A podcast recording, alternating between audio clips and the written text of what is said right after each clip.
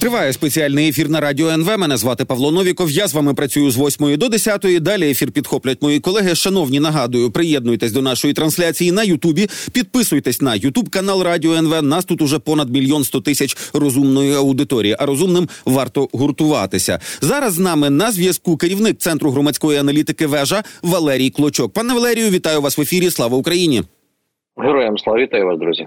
Напередодні ну от вперше під від початку широкомасштабного вторгнення Володимир Зеленський провів зустріч зі своєю фракцією Слуга народу. Джерела НВ, які були на цій зустрічі, деякими деталями поділилися. Хоча там одна з одна з одне з вражень да було в тому, що не було занадто на зустрічі конкретики, тому що багато людей і остерігалися якихось зливів. Про вийшло назовні, що називається, що депутати депутатів цікавили правила виїзду за кордон, і це чомусь було ледь не перше питання, яке вони поставили президенту. Ну і далі, уже на неділю, Володимир Зеленський анонсує чесну розмову про майбутнє засідання з фракцією. Ну це така нормальна практика, справді. Але от якщо звідти нічого, майже нічого не виходить, і, і тільки анонс, що от в неділю буде якась чесна розмова, то про що це нам може говорити?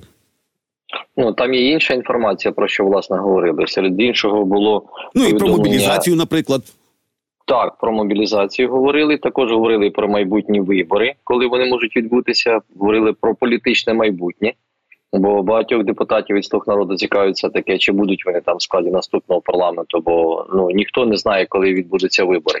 Ми всі знаємо, що після е, того як буде скасовано воєнний стан то так. Але коли це може може статися, ж ніхто ж не прогнозує. А депутати е, слуг народу вони ж болівають за те, щоб все таки якось своє політичне майбутнє е, будувати далі. Ну і в тому числі говорили про легітимність президента, тому що вже зараз говорять е, чимало. Ну скажімо так, є принаймні вже повідомлення про те, що чи буде легітимний президент після 20 травня. Тому там спектр питань, які обговорювалися, він доволі великий, і окрім того, про що пишуть журналісти. Е, чи переповідають е, саме повідомлення від депутатів, що говорилося і про голосування. Бо вчора, до прикладу, один із депутатів медяник е, написав заяву про складення депутатських повноважень за станом здоров'я, але таких заяв вже ж не одна в слуги народу. І Арахамі раніше говорив, що з цим є проблема. З огляду, що нам потрібно все таки, щоб був парламент дієвим, ухвалював закони, особливо на тлі от е, процесів, які нам можуть дати якусь перспективу ближче чи далі європейського і е, європейського членства європейському союзі, то звісно. Парламент має працювати продуктивно, але голосів не вистачає. Тому там низка проблем, які власне були. І те, що Зеленський нині зустрічається з слугами народу, мені особисто свідчить перше про кризу парламентську, яка є, її велику гостру фазу. Друге про підготовку до можливих майбутніх виборів. І парламентських, і президентських. Е, хоча президент говорив, нібито що західні партнери, мовляв, підтримують уряд, все нормально, підтримують владу в Україні, вона є легітимною, але цього з порядку денного ніхто не знімає. І безумовно, що за два роки перша така зустріч свідчить про е, серйозні виклики, які стоять сьогодні перед банкою, саме в політичному сенсі. І так спектр питань доволі великий і проблем багато. Але чи вони були вирішені? Ну зараз знову ж таки нам лише доводиться розмірковувати. Втім, те, що на 25 число готується така велика презентація, я б її назвав би прес-конференція. Ну мені складно характеризувати цей захід, як він там правильно б називався, тому що такого подібного ще у нас не було. Але це, значить, така фішечка, і про яку полюбляли говорити в словах народу е, після вступу е, на свої посади їх е, у владі після початку роботи парламенту дев'ятого скликання. Просто нагадую, тоді навіть змі часто говорили фішечка, фішечка, фішечка. Ну це чергова фішечка. Тому подивимося, що сьогодні буде. Ну і власне про результати голосування є вже лист від е, послів Великої Сімки G7, в якому вони прямо застерігають владу України від саботажу реформи бюро економічної безпеки. Про ці два альтернативних законопроекти щодо БЕБ і про те, як як офіс президента, ну як принаймні це пишуть, намагається зберегти, протягнути інший законопроект, щоб зберегти контрольованість бюро економічної безпеки, проти чого прямо виступають посли Великої Сімки, і що в принципі поставлено ну від цього в залежність поставлено в тому числі і подальше просування України, і навіть фінансування України. От мені цікаво, а коли коли такі речі спочатку узгоджуються, а потім намагаються тишком нишком пронести якісь, ну провести якісь ну якісь такі штуки, які не сподобаються і точно не будуть сприйняті. Це ж не перший раз уже, але все одно, як в тому анекдоті, 40 плюс 40, 140, ні, не не 140, Ну значить, не вийшло, не получилось. Да навіщо це робити? Е, Павло, давайте нагадаємо, коли власне був ухвалений закон про БЕП і про створення БЕП. Це ж історія не навіть попереднього парламенту, восьмого скликання, бо через парламент проходять ці законопроекти. Це вже історія парламенту дев'ятого скликання, і саме слуги народу були авторами цього законопроекту. Я пригадую угу. дискусії в студіях із е, саме авторами цього законопроекту. Ну вони там формальні, реально були формальні, це зрозуміло. Але вже тоді лунало маса критики, для чого ви перейменовуєте податкову поліцію у бюро економічної безпеки. Міліцію, поліцію вже там якось там називаєте. І керівник той самий залишається, і суть та сама, і структура та сама. Ви лише змінили вивіски.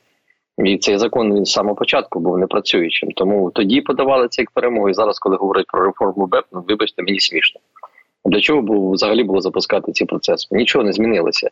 Знаєте, на превеликий жаль, тут часто ми жартуємо, як один з президентів України говорив, так це вже було. От зараз така сама історія. Е, стосовно реформування, ми з вами вже також не раз торкалися питання концептуальних засад того, наскільки ефективним у нас є е, система формування органів державної влади через конкурсні відбори, які часто густо проводяться дорадчими органами цих же органів виконавчої влади, ними ж сформовані і про. Їх прозорість там і, взагалі, компетентність говорити доводиться дуже з великою натяжкою. Тобто, сама суть вона ну ніяк не сприяє тому, що в майбутньому навіть реформований БЕП буде дуже ефективним. Та ж сама вища кваліфікаційна комісія суддів України із судової системи. Візи нині там стоїть, але ми займаємося окозамилюванням перед нашими західними партнерами. Мовляв, ми щось змінили, щось сюди включили, щось виключили. Наразі, звісно, я ну був би не зовсім щирим, якби сказав, що до прикладу судова система не ухвалює там вироків щодо корупціонерів. Є потрішки ми рухаємося, але не тими кроками, які б того хотілося. Тому з БЕП я поки що ну не бачу якихось там серйозних перспектив. Але безумовно буде бажання у влади засунути туди свої механізми контролю за призначеннями очільників відомств і таке інше. Ну, власне, якщо говорити про органи громадського контролю, то громадська е, ГРД, громадська рада доброчесності, ні, рада РГК, рада громадського контролю бюро економічної безпеки, а працювала б після створення цього органу. Вони регулярно писали листи і на кабінет міністрів, і до офісу президента, і в різні місця писали, де що не так працює. Ось днями було буквально два дні тому до вибори у раду громадського контролю цього ж бюро економічної безпеки, і там доволі зубасті люди є але просто те, що вони кричать, зазначають там, просто вказують на якісь факти того, що не має так бути, воно ну на нього немає реакції. Тут просто інертність, Павле, інерційність. Павле, послухайте, я хотів би вас перепрошую, переб'ю. Ви зараз говорите про персоналі. Я говорю про інструменти, які ми ці персоналі наділені. Я не ставлю під сумнів порядність членів цих рад, але просто говорю, що в них немає інструменту впливу. Бо громадські ради, хочу нагадати усім нам, при відомствах і міністерствах почали формуватися ще після помаранчевої революції. При кожному міністерстві така громадська рада була. З того, що ви змінили вивіску, назвали там Рада е, доброчесного контролю чи громадського контролю. Ну від цього ж нічого не змінилось, друзі. Ще раз наголошую.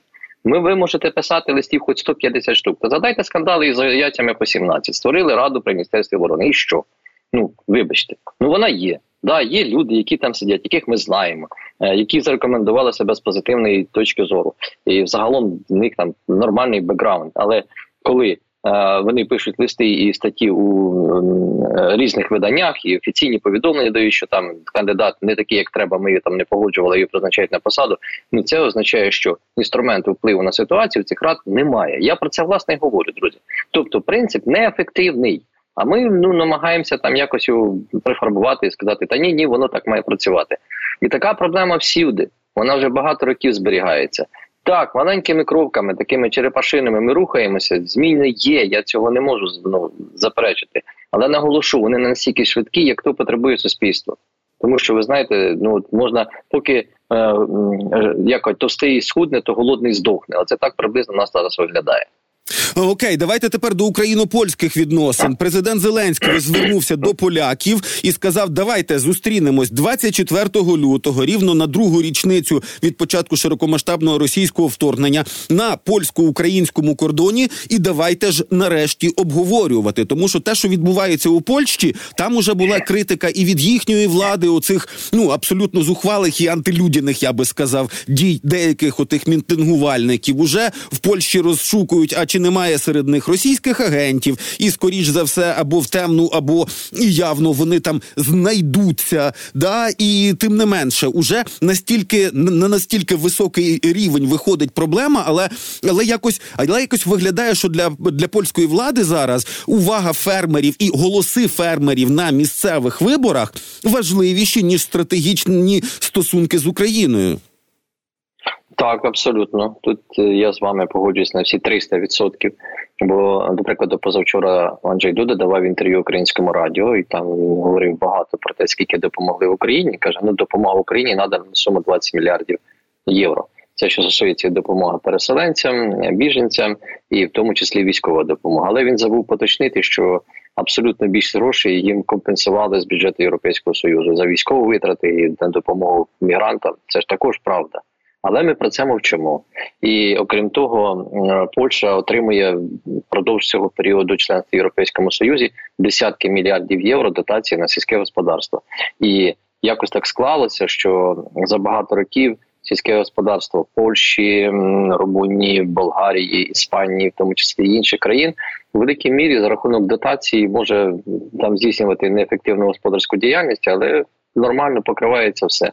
А українці до цього не звикли. Вони звикли працювати багато дійсно на землі, і е, саме от, от оця кризова ситуація в Україні вона в великій мірі спонукала тому, що е, ми ну, вийшли на зовсім інший рівень. Я не скажу, що він максимально ефективний. Мене також багато чи налаштовує саме аграрний бізнес в Україні. Але те, що ми змогли заполонити дійсно е, високорентабельною, але недорогою продукцією європейський ринок, і це є проблема на сьогоднішній день. І на цьому тлі саме виборці в Польщі, які будуть голосувати за правлячі партії до органів місцевого самоврядування, вони формують порядок денний е, уряду. Влади президента не лише в Польщі. Ну якщо там інші країни вони ну дещо ем, коректніше поводяться, да з України розуміючи виклики, то в Польщі це переходить будь-які межі. Але я скажу чесно, що в мене нема сумніву абсолютно в тому, що всі ці провокації, які були вчинені на кордоні, вони були інспіровані з Росії. Це очевидний факт. Ну не могли просто так там з'явитися якісь фермери, які починають писати політичні гасла. Ні, але реакція міністерства закордонних справ Польщі і Анджея Дути були доволі стриманими. Вони сказали, так, це проблема, це про російські сліди. Ну Дуда ще не коментував. Він говорив е, напередодні цього скандалу. Інтерв'ю давав.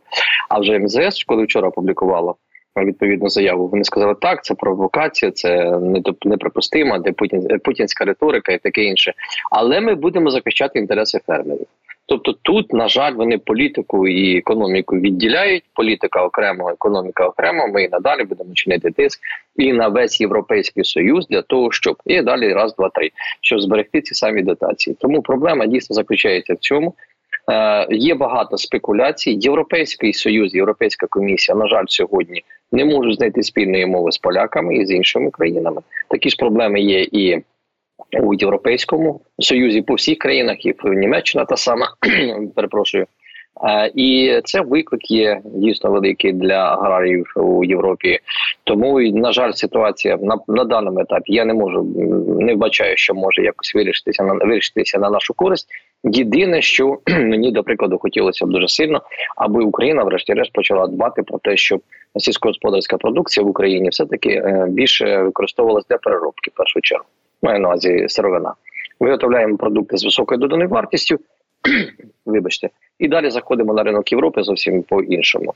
Поки що цієї розмови в Україні не ведеться. Ведеться мова про те, все таки як пропихати, як запихати сировину на європейський ринок і на світові ринки.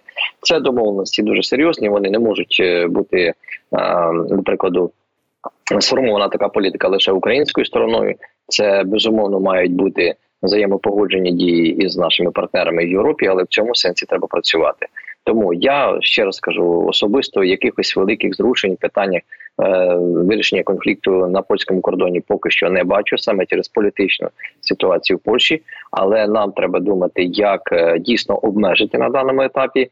Транзит навіть сільськогосподарської продукції через Польщу саме через політичну кризу, намагатися врегулювати це питання, звести скандал мінімально до нуля, тому що нам конфронтація з поляками наразі не потрібна. Конфронтація з поляками ну точно не потрібна. Більше того, є свіжі дані від соціологічної групи рейтинг. Так, от значить, Польща залишається дружньою країною для більшості українців. Зараз 79% наших з вами співгромадян вважають, що поляки це друзі, але е, цей рівень тако, ну кількість тих, хто так вважає, зменшилася з минулого року. Там було взагалі взагалі 94%, зараз 79%. Ми ж також розуміємо, що цей тренд може е, може і далі розвиватися, і уже на рівні міжособистісному ці конфліктні ситуації, які вкрай вигідні Путіну, ну стануть на заваді ще й таким міжособистісним відносинам. Оце оцього треба було би е, якось запобігти. І мені здається, що польська влада тут не дуже допрацьовує. Вона й не буде допрацьовувати справа в тому, що 77% поляків підтримують дії сьогоднішніх фермерів. Давайте від цього танцювати. Перепрошую, тому що ну це добре, окей, що ми тут ще поки що зберігаємо підтримку поляків, але треба дивитися, що відбувається за тією стороною, по ту сторону кордону. Тобто поляки загалом вже налаштовані про нас не проти проти нас в більшій мірі. Це теж треба факт визнавати. Тому дійсно я от говорю: допоки ми зберігаємо там довіру до якусь до них, допоки в них там ситуація обумовлена саме цими внутрішньополітично-економічними питаннями, то потрібно зробити так, дійсно знайти компромісні точки, е, щоб е, ну зменшити такі подібні ризики. Якщо президент говорить, що лише 5% сільськогоспродукції йде через Польщу, то треба ці 5% мінімізувати, прибрати і і на цьому поки що на даному етапі я вважаю цю проблему так закрити. Е, дійсно, це нас залишить там якийсь певний осад, дуже неприємний, друзі. Але е, наголошую, що посилення конфронтації воно нам не потрібне на сьогодні. Це якраз підігравання Путіну. Якщо ми будемо в цю гру грати, то ми лише собі будемо шкодити. Ну так ми заходимо в режим так званої рефлексивної поведінки, так. коли на проблему ми реагуємо, тому що змушені на неї реагувати. Але Павле, поточню одне е, те, що реакція на цей плакат у нас була дуже потужна. Це якраз дуже правильно. От дуже правильно, це треба було поставити на місце. Ну звісно, такі речі треба поставити на місце, тому що уже після цього, і після не тільки цього плакату і радянського прапора з закликом до Путіна навести лад і в Брюсселі, і в польському уряді, і в Україні. Ну там же ж були і інші штуки. Там якась смерть з європейським прапором, з прапором Євросоюзу, перед якою на колінах стоїть якийсь там польський рольник і таке інше. Тобто вони там попрацювали. Я так розумію, що з дизайнерами у них все добре, але от з розумінням стратегічного розвитку там не дуже. Дуже дякую вам за розмову. Скінчився вже час в цьому блоці. Шановні, зараз у нас буде невеличка пауза. Далі будуть новини, і далі ми будемо продовжувати спеціальний ефір. Лишається тільки от буквально за кілька секунд. Скажу ще одне. Вийшло свіже опитування в ключових країнах Європейського союзу. Так, от лише 10% вірять у перемогу України, 20% вірять у перемогу Російської Федерації. Напевно, з цим теж якось доведеться працювати.